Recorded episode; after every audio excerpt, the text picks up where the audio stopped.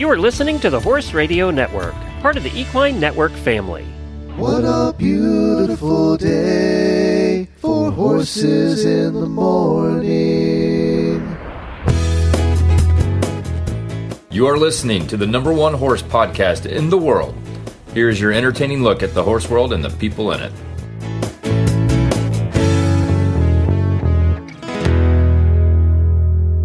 I'm Arszman, Marketing and Communications Specialist with the American Horse Council. And I'm Julie Broadway, President at the American Horse Council. And you're listening to the special monthly American Horse Council episode of Horses in the Morning on Horse Radio Network. Good morning, Horse World. It's time to hear from the American Horse Council in this monthly episode of Horses in the Morning.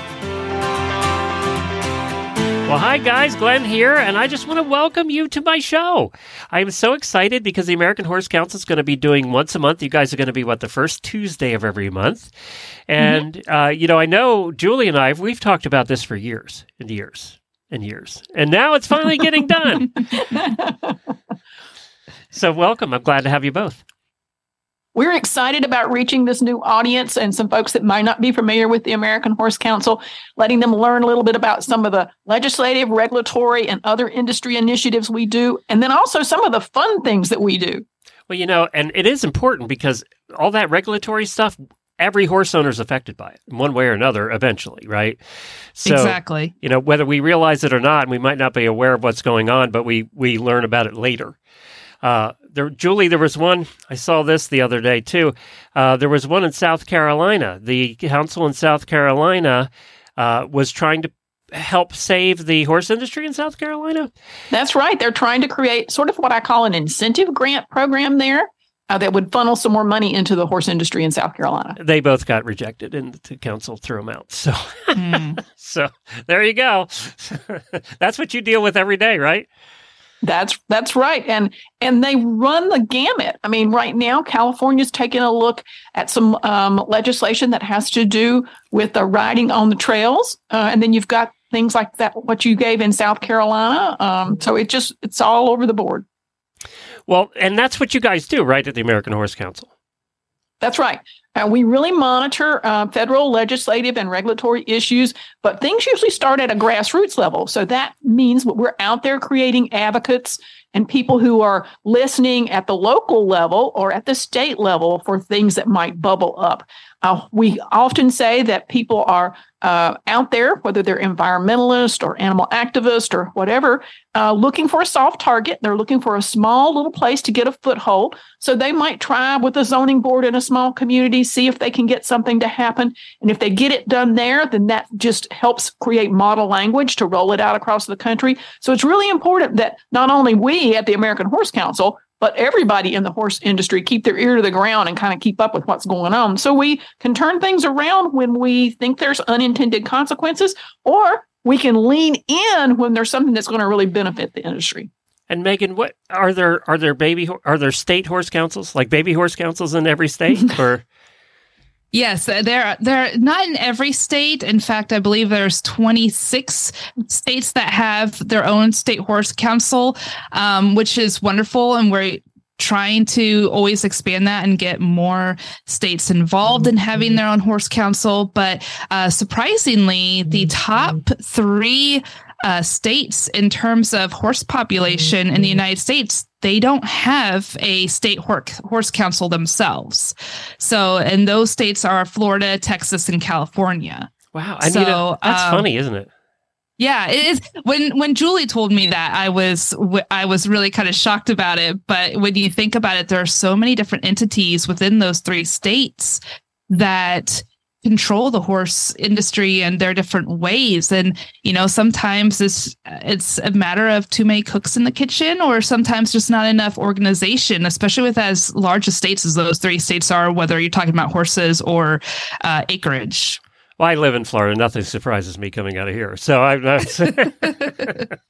um, well, you know, I lived in Lexington, Kentucky for a while too, and mm-hmm. I know that the Kentucky Horse Council is very. They're really active horse council. Oh, they're extremely there. active yeah. and um, do a fantastic job, as does Maryland and uh, North Carolina and Michigan Um, you know, we, have got some really Kansas, uh, some some great state horse councils that are very very engaged. Um, but then some state horse councils don't have a lot of um, funding, and so they're run by volunteers, which makes it more challenging for them to to be as active as they'd like to be. Well, maybe over the time, over the next uh, you know year of doing this episode, we can meet some of them too, so that maybe people can find out who their local their local horse councils are as well. So, what will you be doing on these episodes once a month? Well, we've been brainstorming all different ideas for guest speakers that we'd like to introduce your audience to. And then we're also going to give you an update on some of the federal and legislative, uh, you know, regulatory things that, that we're working on.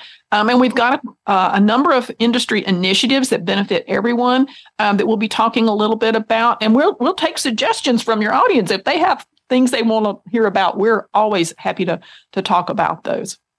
And Julie, you came from, uh, uh, I didn't know you at first from American Horse Council. I know you from the Arabian, was it the Arabian Association, right? No? Nope. Nope, I was at the American Morgan Horse oh, Association. the Morgan for, Horse. That's right. yeah. Sorry, I got that wrong. Uh, no, that's okay. I was that was a while about, ago. About ten years. Yeah, yeah, it's been a little while. Yeah. But that we interviewed you first from there, and that's probably 10, 12 years ago. Oh yeah, I came to the American Horse Council in 2016. I can't believe it's been that long right now. Um, but uh, but yeah, but before that, 10 years at, at the Morgan Horse Association, which was great. You know, Morgan horses are are my passion. That's what I grew up, the breed that I grew up with. And did you compete? I did. I had a stallion I stood at stud, and I had some brood mares, and I did you know trail riding, and then I did some competing. Well, I know you have to live near Washington D.C. for your job now. Does that mean you have a Morgan out there on the plaza, or uh, no, no? That's a sad tale. You know, everywhere I've ever lived, um, I've been within I don't know thirty minutes or so of the barn. Got to ride at least once or twice a week, and I came to D.C. and in D.C.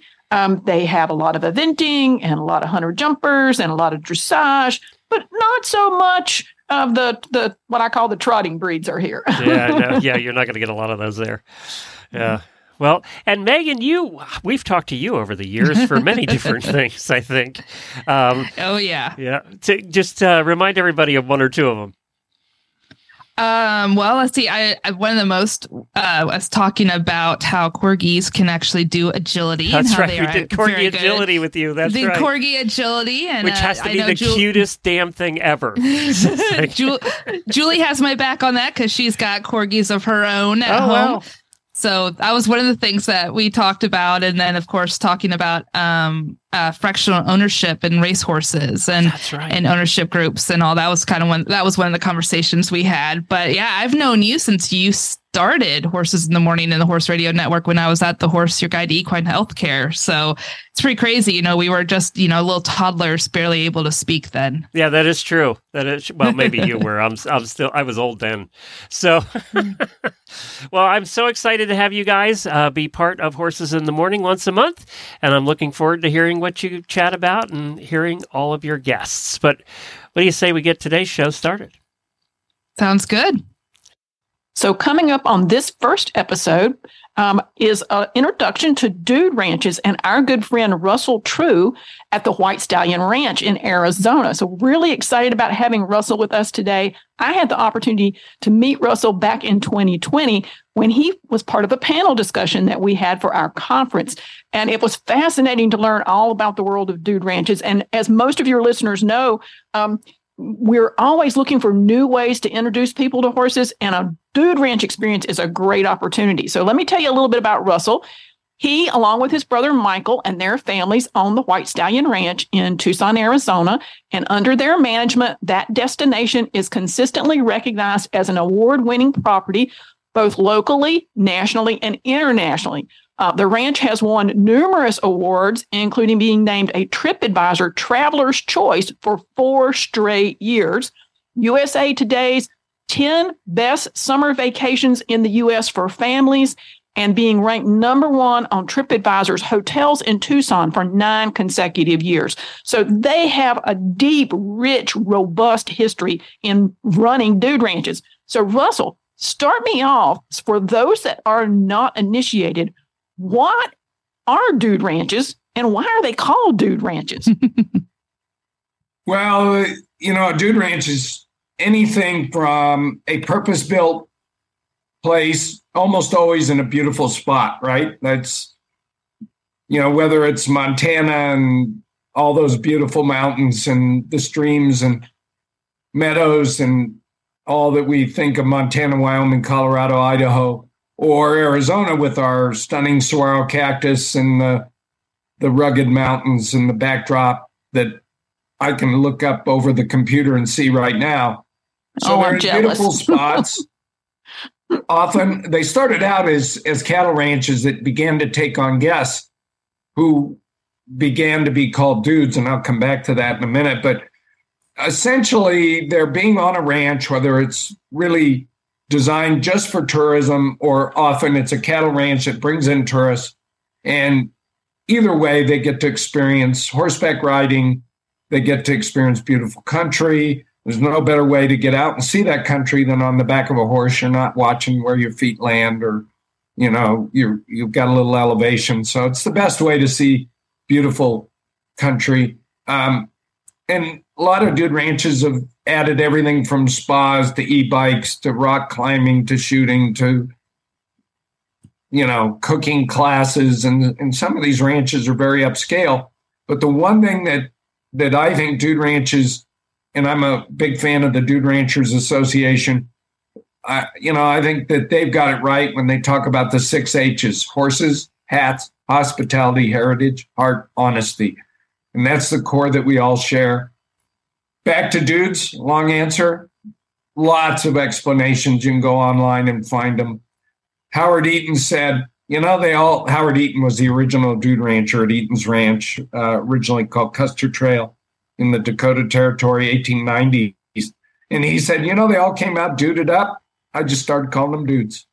Oh, I love that. That's a great explanation. so that's that's the explanation i like. So it's the one i go with Now, Russell, remind me, you and your family own more than one dude ranch, I think. Well, my wife and I and partners, led by our managing partner, Jay Wells, we also own three other ranches in Arizona, one in Montana, and operate one for the Forest Service in Montana. So, Tombstone Monument Ranch, Rancho de la Osa on the border with Mexico, Kay El Bar, Wickenburg, Arizona, Circle Bar, Central Montana, and OTO just outside the Gardiner entrance to Yellowstone. It was Montana's first dude ranch. It's owned by the Forest Service, and we operated under an agreement with them with the intent to rehabilitate and and uh, restore that that they haven't already restored. Oh, that's really cool. I I really that sounds really exciting. So the so the partnership you have with the Forest Service, you are, guys are helping to um to replant and take care of the land around it. Well, you know that's that's their area of expertise. What what they recognize that that I mean, only crazy people should do it anyway. What they know is that they're not operators of dude ranches, and Mhm. and so they have this amazing facility in this spectacular location, eleven miles out of the Gardiner entrance. Hasn't taken guests until eight uh, for eighty three years until we brought guests back there last summer. We'll be there again this summer. So we're just the operational Oh, okay. uh, entity that uh, cooks, cleans, takes rides, um, cleans up the the mess that that nature brings inside after a long closure. Forest Service has done a really beautiful job of working hard to keep this facility going, but it needs a job, and so we gave it one on their request. Oh, that's really cool. So, Russell, tell me, um, I'm, I'm- I'm guessing the listeners are saying, can anybody have a horseback riding experience on a dude ranch? Is it any skill level? You guys will get even the novice of novices on and show them how to do what needs to be done. Oh, absolutely. And I, and I, you know, I, I'm I'm answering that in a general sense. You know, there's ranches that a novice shouldn't go to, and that ranch is going to be very quick to make that clear to the to the novice or somebody maybe with some physical limitations. So if you're going to rural somewhere in the west and it's a cattle ranch, and you're kind of expected to be out there riding with the owners and wranglers for six, seven, eight hours, chasing cows and fixing fence. That's not a novice appropriate mm. experience. And they don't want you and you don't want it. So they're going to make sure you don't come. But places like White Stallion, which is more of a mainstream ranch where we do slow rides, fast rides, all day rides, team penning with the cattle, team sorting, we have an experience for almost everybody. And and we have big horses for people that don't weigh 180 pounds. And we have an hour slow ride that stays reasonably flat. So even people with some pretty serious physical limitations, uh, blindness, partial paralysis, on and on and on, have been able to get out and and experience it. And you know, I always I quote somebody once who said, you know, getting on a horse makes you bionic. Mm-hmm. I like that. I like that too. I like that too. So I come and I want to ride. My husband comes and he doesn't want to ride. What are the options for him? What kind of experiences can he have while I'm off getting my horse fix? Well, and, that's a classic scenario, right? The women and horses, they're a match. And and sometimes men are in, sometimes they're not. You know, some ranches like ours, all of our ranches except OTO, uh, and OTO has tours to Yellowstone and whitewater rafting. So I guess I'd say all of our ranches have other experiences. Um, you know, some have fishing, some have e-bikes, some have rock climbing, all have shooting, archery. Most dude ranches have something for everybody. And, you know, a lot of these northern ranches have these streams and ponds and lakes. And so they have some pretty spectacular, sometimes private fishing a lot of guys like to fish. Who doesn't like to fly fish? and, you know, UTVs, bikes, Jeeps, hikes. And, you know, I did old old school dude ranching for the first time in a long time at OTO, and it was basically riding, eating, sleeping. People loved it. Takes everybody's blood pressure down. It's the experience dude ranching began doing, offering. And I would I would assume that especially with uh, the um, increased popularity of Yellowstone and its different spin-offs that there's probably been a big growth in people wanting to get that cowboy experience and maybe find their own rip or their own Beth probably. Yeah, we got a cut out a rip somebody brought. Um, so they take pictures with rip here. Um, I like Yellowstone a lot. I love Yellowstone. Um, I also like it because it um, it brings the modern West into God knows how many homes. Right. Um, it's not all a positive. I, you know, people ask me about it all the time because it's a phenomenon, right? and so my pat answer that I've given hundreds of times is Yellowstone is absurdity wrapped in reality. And and what I mean by that is, you know, honestly, we don't take people to the train station, and we don't have these bombings and AK forty seven gun battles. But you know, a lot of what Kevin Costner or Beth or Rip or Lloyd, a lot of that Taylor Sheridan writing, mm-hmm. it's spectacular. And mm-hmm. and I'm not a person who would typically say this. It's almost poetic, and it it speaks to us the Western rural people because we feel it speaks for us. Mm-hmm. Yeah, it definitely it, it shines a spotlight on on you know a lot of different um, issues and a lot of different things that you guys have to deal with as ranchers, not dude ranchers, but as ranchers, and you know the battle for land and you know the rising prices and and you know declining declining um, money back and everything. So it I, I am I am a I am a fan um and all and I do think it does a lot of good but then of course yeah then there's the whole like well you know so they round up all the horses or all the cattle with the helicopter and it's like nah not really. You know some of those things so um so yeah I, I I'm sure it kind of helps you guys a little bit in different ways. Um I had I wondered I feel like dude ranches are an important part of just like how Yellowstone is, but dude ranches are also an important part of helping to continue increasing the outreach of the equine industry. And um, would you say that dude ranches are important to the preservation of the American West and the horse industry? And if so, why do you feel that way? Well, my answer is an unequivocal yes to both aspects of your question.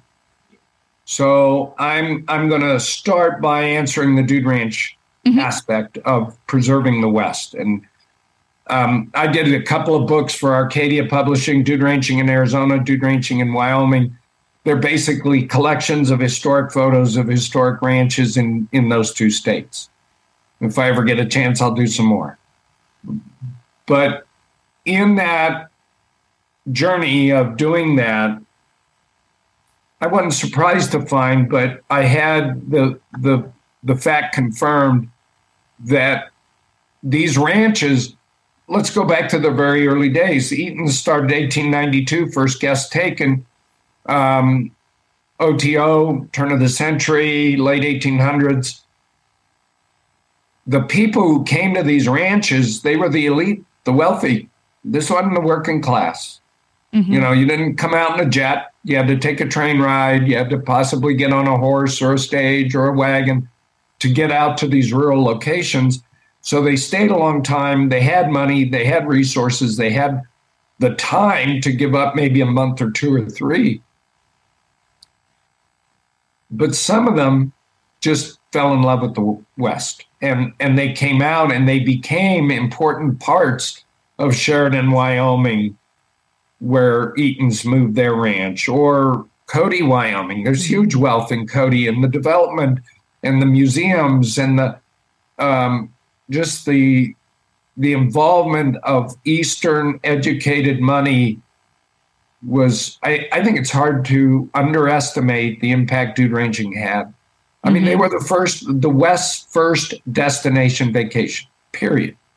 And and so that continues. My dad used to say, you know, my biggest loss of guests is to people who move here.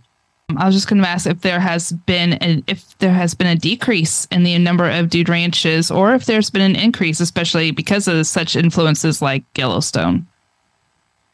It's a decrease. Um, lots of reasons. Um, if you're in a Tucson area where we've gone from 127 dude ranches, we were the dude ranch capital of the world, to two.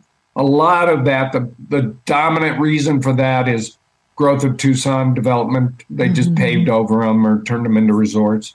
Um, dude ranches are economically challenging. Smaller is even more. They have high fixed costs, economic hard times have a huge impact because they can't adjust like uh, some. Um, the uh, the other issue is just sometimes families, you know, they're they're these aren't corporate owned. So, you know, the kids go, man, mom and dad, I, I, will tell you right here and now, my parents worked themselves to death, literally, mm. and shortened their lives working so hard. I work hard, but I'm not going to shorten my life doing it. Um, but uh, so those those kids are gone, and the ranches sell and they become something else. And you know, there's a lot of real estate value. You mentioned it in Yellowstone, and sometimes a dude ranch that can justify a two million dollar value, private owner will buy it for ten million. Poof, it's gone. Mm-hmm. The other half of your question to answer really quickly is there. We had the equine horse magazine publication group here years and years ago, and they loved us. They hadn't been to a dude ranch before because they said, "You guys are the best introduction to horse ownership and horse enthusiasm we can imagine. And I agree. Mm-hmm. That's great. What should what should be the criteria, Russell, that people use when they're trying to evaluate um, what's a good fit for them as far as a dude ranch? Uh, how how can they find the right one for them? Well, I, you know, it used to be they had to look at brochures, and it was maybe a combination. You know, I go back far enough that you know, it might be half a page and you have to figure it out from that. Websites, go to the website, do a little directory search, go to the Dude Ranchers Association. You know, Dude Ranchers Association, it's a it's a long involved process to be a member. So if you find one of those, you know you're on the right track. But then go to the website, do your research. If you're not sure, make a call. The Dude Ranches, they don't want you to come if they're the wrong ranch. They're honest, they're direct, sometimes to a fault, and and they'll help you find the right ranch, even if it's not theirs. Oh, that's great. Well, I can definitely confirm the American Dude Ranch Association is a great group of folks. Um, you can go to their website, check out a lot of the uh, suggestions and ideas they have there. So check that out, folks. Duderanches.org. O-R-G. I interviewed you once before, Russell. I think you told me, speaking of how people find a good dude ranch, that you have generations of families that come again and again and again. And so word of mouth, I bet, plays a big role. And that's that's for any good dude ranch. And and you know, dude ranches run 30 to 60, worth 60, 65% repeat business on an annual basis. You know, last week was kind of a fun week for me, particularly because we had four separate families, multi generation, three generations, all four families. Some of those families, one of those families had come here over 50 years. They were now bringing back the grandkids. Um, they weren't, they just, it was a coincidence. They were all here at the same time. I knew the second generation because they were younger than me, but I watched them grow up and now they're back with their kids. And, you know, of course I knew their parents and now they're older than me and and and we have such shared experiences um, for 30 to 50 years in those four four families cases. That's classic dude ranching. That's not that's not unique to us. Great. That's awesome. I know my my mother used to go to a ranch somewhere in Colorado when she was growing up, and I wish we could wish we could have gone with her to um to see it at one point. But um, well, we're going to take a quick break, and we'll come back with Russell True to talk a little bit more about White Stallion and the rest of his ranches. It's time. The 2023 Equine Economic Impact Study is now live. Help the horse industry by doing your part in participating. Help fight for green space and public lands. Help pinpoint areas of growth in the industry to foster while identifying the gaps that need attention. Help strengthen and protect America's horse industry for years to come. Participate now in the 2023 American Horse Council's Economic Impact Study through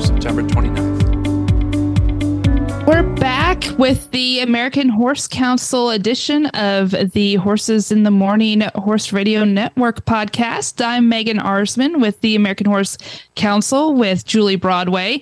And we have with us Russell True, who is the owner and manager of White Stallion Ranch and a number of other properties. And Russell, if you could just tell us a little bit about White Stallion Ranch and your other properties that you have and what different amenities you might you guys offer. And then we just kind of want to get to know a little bit, uh, hear some fun stories that you might have from having the dude ranches. Well, you know, I, I, I guess I'm lucky. I always think I'm lucky. Our parents bought White Stallion when I was five, and it's a long story, but the short version is it was a spontaneous decision of my father to move to Tucson. He was tired of snow and cold. And so he decided he wants to buy White Stallion. My mother said, no, no, no, no, no, bad idea. And finally, she, as she quoted the rest of her life, she said, If I can look at those mountains every morning when I wake up, I'll let you throw our lives away. And he, and we laughed, but he wasn't because he knew she wasn't joking. She didn't really have a sense of humor. So I live in the house. I'm sitting in the office that they occupied for years, and there's glass all the way across, floor to ceiling so they could look at Panther and Safford Peaks. And this is where my mother sat on her manual typewriter responding to inquiries for years and years and years. So White Stallion was a traditional dude ranch. It grew from 200 acres to 3,000. We're next to the national park, two miles of common fence. Um, we've renovated our rooms to where we think they're pretty darn nice without losing that ranch style. Um, we have a spa, a full spa now. We have mountain biking, um, e biking, fat tire e biking. We have rock climbing on a real mountain, biggest private rock climbing destination in America, shooting in a wide variety, archery, jeeps, um, all kinds of stuff. Everything from tamale making to evening entertainment. We have something from line dancing to cowboy singer to critter show to Wild West show every night. Um, we're on the, without being a resort, we're on the more diverse, more upscale side of dude ranching. Certainly some ranches that are far more plush than ours.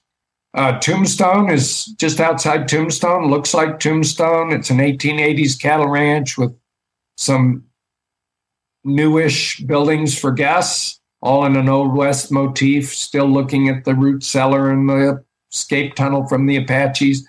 And we have UTV rides, gun, guns, shooting, archery, and great riding through the historic hills of Tombstone. Rancho de la Osa on the border with Mexico is the most historic place in Arizona, according to me. Um, three presidents, um, historic uh, ancient Indian Hohokam site, um, oldest building in Arizona, 300 years old, uh, of European origin.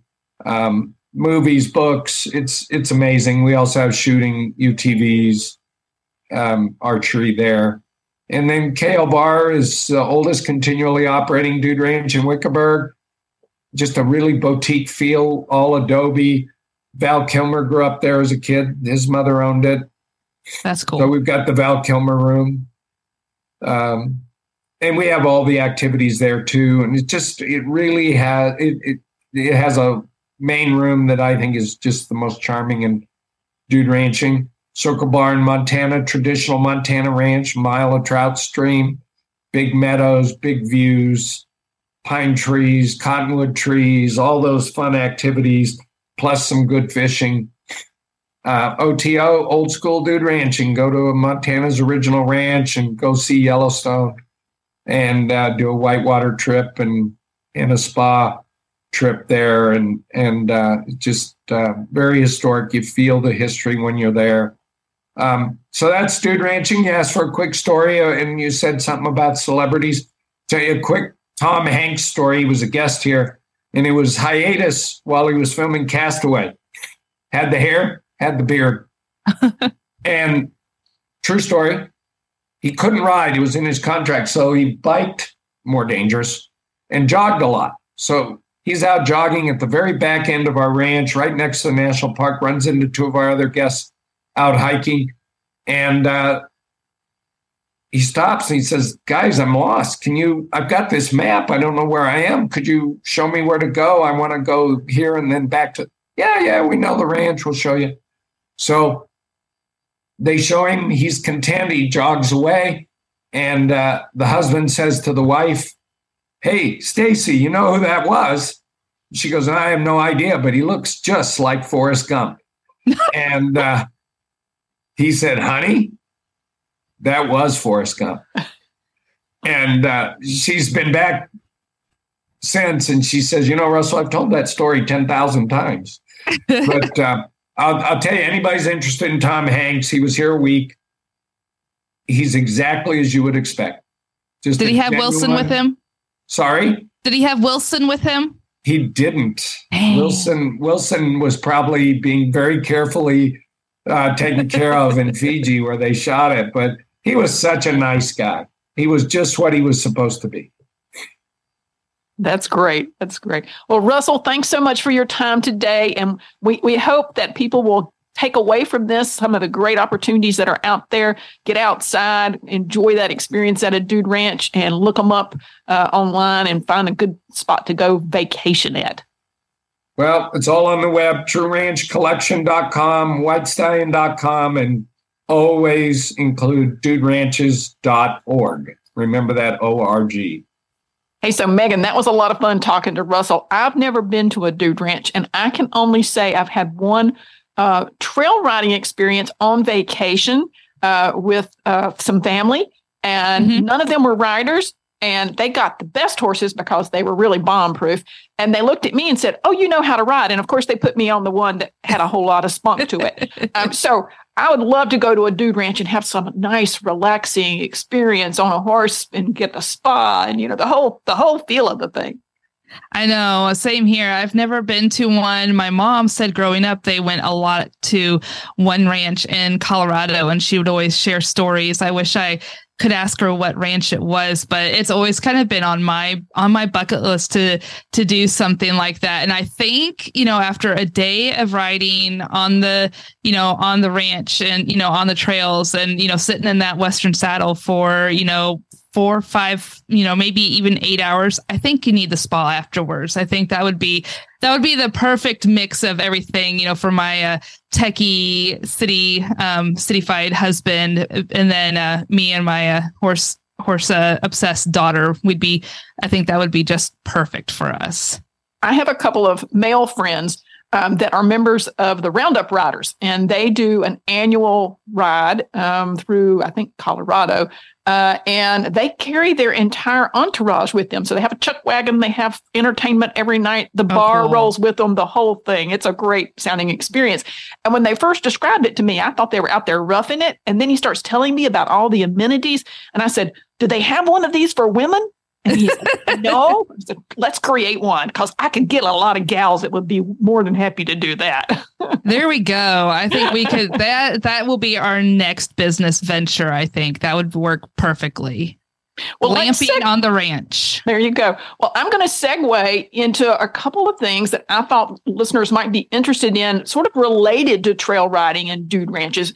And that's in Washington, D.C. Last year, the Great American Outdoors Act was passed. That was a piece of legislation that was designed to help uh, bring greater um, funding to maintain trails and improve trail amenities and uh, trail heads and all the things that happen in the National Forest Service and the Park Service. And this year, we also have a complementary act that's going through called America's Outdoor Recreation Act. Again, it's all about uh, bringing things out into the rural communities, um, getting out there, making it accessible for all kinds of users, whether it's uh, equestrians or bikers or hikers or uh, any of those those folks that are out there using the trails. And so we're really excited about both of these. We've partnered with the Outdoor Recreation Roundtable, which is an, a coalition of outdoor recreation sports. So if you hunt, fish, boat, bike, snowmobiles, whatever it happens to be, they're part of that that coalition. And we've been really busy up on the hill um, trying to get this thing passed. And because there was so much pent up demand for getting out on the trails during the pandemic, the whole recreation sector is really flourishing right now. A lot Mhm. of attention is being um, given to the outdoor recreation sector because um, we really want to build up those amenities and keep people out there and keep them uh, out there uh, being physically fit and, and using the trails and enjoying the great outdoors.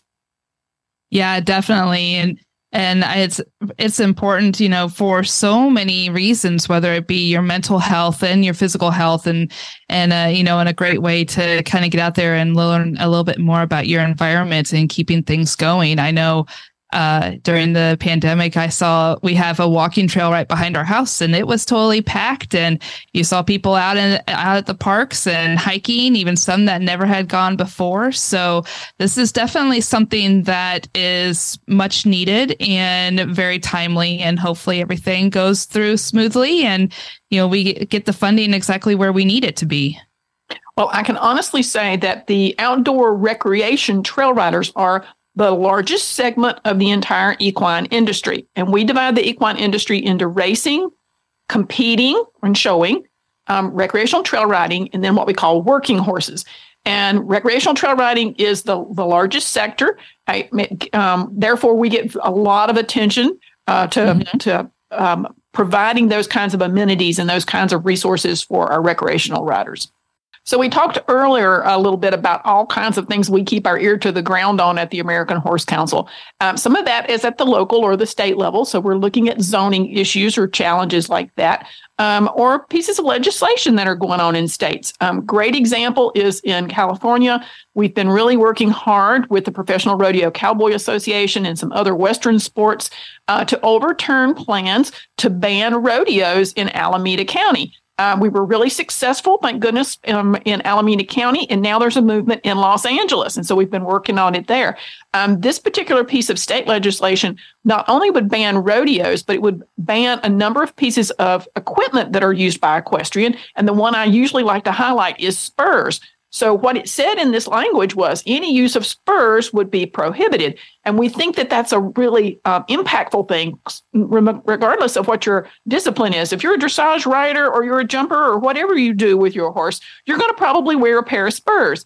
Um, and so we really had to do a lot of education campaigns uh, around those communities to get people to understand. I tell people all the time that the average American has not had the same agricultural experience or grown up around horses. And so they just don't understand the nuances of this. So we spend a lot of time talking about that. Um, I mentioned earlier another piece of legislation, this one again in California, where they're talking about asking trail riders to dismount from their horse, pick up their horse poop, and dispose of it, um, and, and then remount and continue riding on the trail. Well, I don't think a whole lot of trail riders want to go through that. Um, or the option that they offered was your horse could wear a tail bag.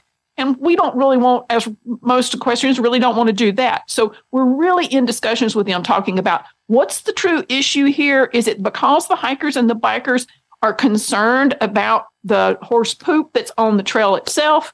Uh, what what are the what are the concerns? So we're trying to get to the root of that one. So we've got a, a bunch of issues like that. And I'm just picked two in California, but just about every state's got a couple, Megan, out there that we're working on. Exactly. And that's why it's so important that horse owners and even those that are enthusiasts, you know, they you maybe you don't have a horse right now or you're just taking lessons or you volunteer or you just, you know, you just love the horse. You know, it's very important to keep your ear to the ground and be involved in your local uh, in your local government and what's going on in your city your county and in, in your state. Because a lot of these things that we talk about and we work on for the american horse council in dc are something that maybe has started on a lower level in the cities and counties and in the states so it's really important that we that we get the word out. And I think it's great that we are so active in the things that are happening in California, especially since they are a our number two state for horse population. Yet once again, as we said, they don't have a state horse council. So I think it's really important to kind of explain how since they don't have a state horse council, how are we helping out in those respects? And how can other states, if they have questions or they have issues that maybe we need to know about, how does the American Horse Council help with that, Julie? So, in states where we don't have a state horse council, we're really lucky that we have a lot of good contacts. So, in California, we cast a big net. We include everybody uh, who's part of the, the industry out there and just trying to get them mobilized and to help we, we, we really turn to them to say it may not affect racing, uh, California thoroughbred breeders and owners, but it does affect our industry in a in sort of a, a negative way. So mm-hmm. we need you to come on board and, and help us with campaigning about the, the issue with the like the rodeo ban or, or whatever it happens to be. So we just turned all kinds of allies out there. We also turned to other groups, whether it's Backcountry Horsemen of America or Farm Bureau um, or or other allies that we have that are in operating in those states. A lot of um, breed associations have chapters in states, so I might call on the you know the California Quarter Horse Association or, or somebody like that um, to try to help us with some of those things. Even though they don't have a state horse council, we can still kind of mobilize a coalition when we need to. Exactly. And that's what we need. You know, we need boots on the ground, whether they're field boots, cowboy boots, or, or, you know, or just your muck boots. So, you know, anybody can become a member of the American Horse Council, whether you are a single person or you are a group. And we encourage you to check out the website horsecouncil.org to learn more. And yeah, we just, you know, make sure you kind of keep your, your ear to the ground and, and all. We we talk about silly there's silly laws all the time that might have been enacted a long time ago and are still kind of active now. And it seems to me that the law in California, them talking about us picking up um, our horses' manure, is definitely going to be one of those that hopefully we are able to chuckle about in the future when it's not really a real law and uh, and everything. Because I just I I can't imagine having to get down constantly and doing that. I, I I pick up my dog's poop when we walk, but I can't imagine having to do that every time. They they don't make they don't make poop bags that big for horses. That's for sure. So thank you for joining us for our first episode. We hope you've really enjoyed this. Uh, we're looking forward to sharing some more stories with you about people that are in the horse industry and what makes the horse industry so special a couple of thoughts that we had, so not confirmed, but still kind of on our radar. Uh, we've been doing a big initiative at the American Horse Council for diversity, equity, and inclusion. So we'd really like to, to touch Compton cowboys and cowgirls of color and equestrians of color and get some of those kind of folks on with us. Uh, we'd like to have a panel discussion with some of our academia to talk a little bit about what's going on um, at the university level. Uh, we're struggling with a shortage of veterinarians, if you hadn't heard. So we really want to spend a little time talking about what are some of the things that the industry is doing to kind of stand up programs to encourage people to go to veterinary school, stay in the veterinary practice, that kind of thing. Um, and I've just got a laundry list of ideas that we've brainstormed of things that, that we could throw out there that we think are interesting. But again, as I said in the opening of this, be sure to send us your suggestions and we'll see what we can do to get in some of these other stories that you guys might be interested in hearing about. Definitely. We want to share as many different ways that you can contribute to supporting our beloved animal and the industry that we are all a part of. You can check out more information about the American Horse Council on our website at horsecouncil.org or on social media. Just search for American Horse Council. You can also subscribe to the Horses in the Morning on any podcast player and find all the shows on the Horse Radio Network at radio, horseradionetwork.com. And as we like to say at the American Horse Council, hashtag here for horses. See you next time. Thank you.